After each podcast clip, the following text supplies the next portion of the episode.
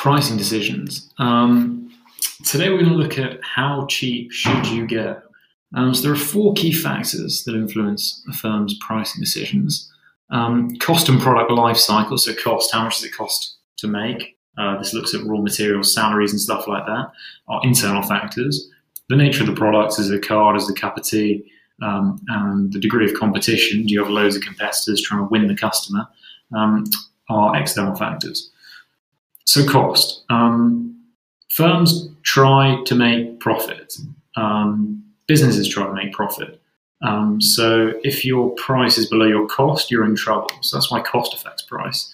In terms of product life cycle, Apple, before it launches a new iPhone, usually drops the price of its existing models, tries to sell more, and then launches something like the iPhone X for thousand pounds. Um, then they basically deprecate the headphones. So your old headphones didn't work, and then get you to buy some nice little AirPods um, for 160 quid instead of buying headphones from other people. Um, product life cycle affects price, and that is the old Apple strategy. Um, the nature of a product affects pricing in two key ways. If it's a luxury good, you want to charge more and people buy it if it costs more because it shows that they're rich. That's cool. Um, and whether it's hard to differentiate is another factor. So crude oil, you're basically producing exactly the same as everyone else. Um, so you can't really charge a different price to anyone else. And the degree of competition. If there's loads of people who are offering similar products in a similar place, you're probably going to have a lower price than if you're the only person offering it in a similar place. Um, so, have a think about this. Costs influence firms' pricing decisions because firms try to make a profit. Um, if a business's price and cost determines how much profit they make, a business can't afford to set a price lower than their costs forever. Um, so basically, in the long term, price needs to be more than cost. What are the four factors that influence a firm's pricing? Number one, cost. Number two, product life cycle. Number three, the nature of a product. And number four, the degree of competition. So setting price, price skimming. Price skimming is a method where a business sets a high initial price and then lowers it over time. So this often happens as more competitors enter a market, um, and this puts downward pressure on the price. It's kind of the opposite of what Apple do. Um, they have gradually increased price over time despite having more competition. Um, price skimming can help companies recover the cost of R&D. So if it costs a lot to develop a new product, the iPhone cost a billion to make. Um, well, to make, to research and develop, um, then having high prices early on helps them to recover the money they spent on R&D. However, you may sell less items because if your price is really high, fewer people are able to afford your product. Um, a disadvantage of price skimming is that it can slow down the adoption of a product. This can give competitors more time to launch competing service.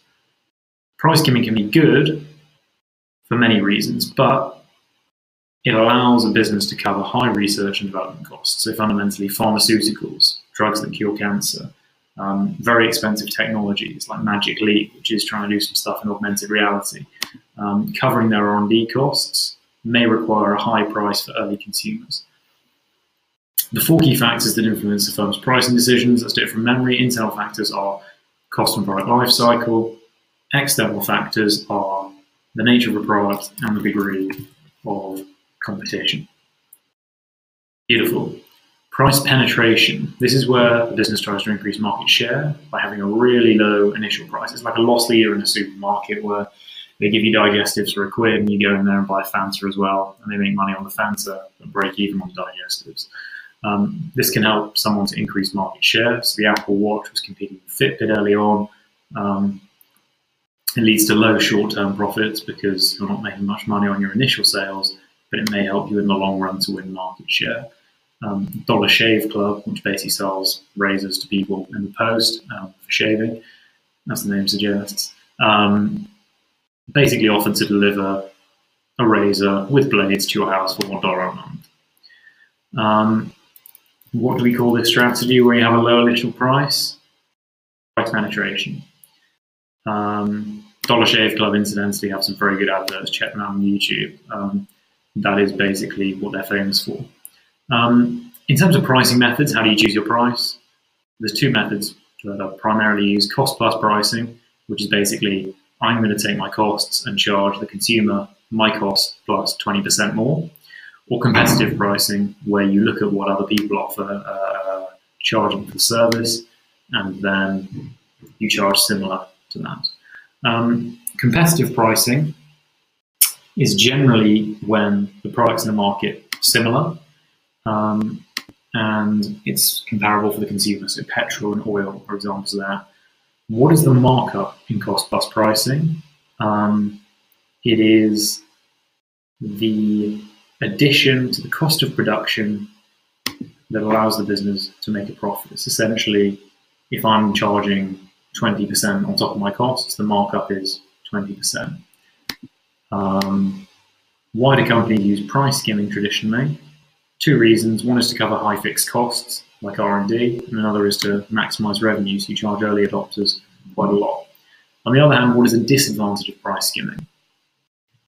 Um, four options. One is slower unit sales growth. Two is greater R&D costs. Three is shareholders don't like it. Four is maximize profit. I think slower unit sales growth is most likely there. Um, so that is the pricing decision for firms. Here's some wild maths. If WH Smith buys a set of Sharpie pens for £5 and adds a 20% markup, what will they sell them for? 5 times 1.2 is 6. A-level maths for you. Um, characteristics of loss leaders. Loss leaders are used to attract customers in the hope they make extra purchases. Um, the business usually makes a loss on them, and average revenue is normally less than average cost. That's what I call a loss leader. And that's got to be stored in San Fran. And that is everything you need to know about pricing decisions. If this episode has got you in the mood for more revision, then head over to senecalearning.com where you can revise all of your A level subjects absolutely free. And if you're on Apple Podcasts or Anchor, then you will find a link in the bio. But if not, just type in senecalearning.com and you'll find us. While you're at it, if you could rate us five stars and subscribe or follow to all of our revised podcasts, which cover every subject you need, then that will help other people to find our podcasts.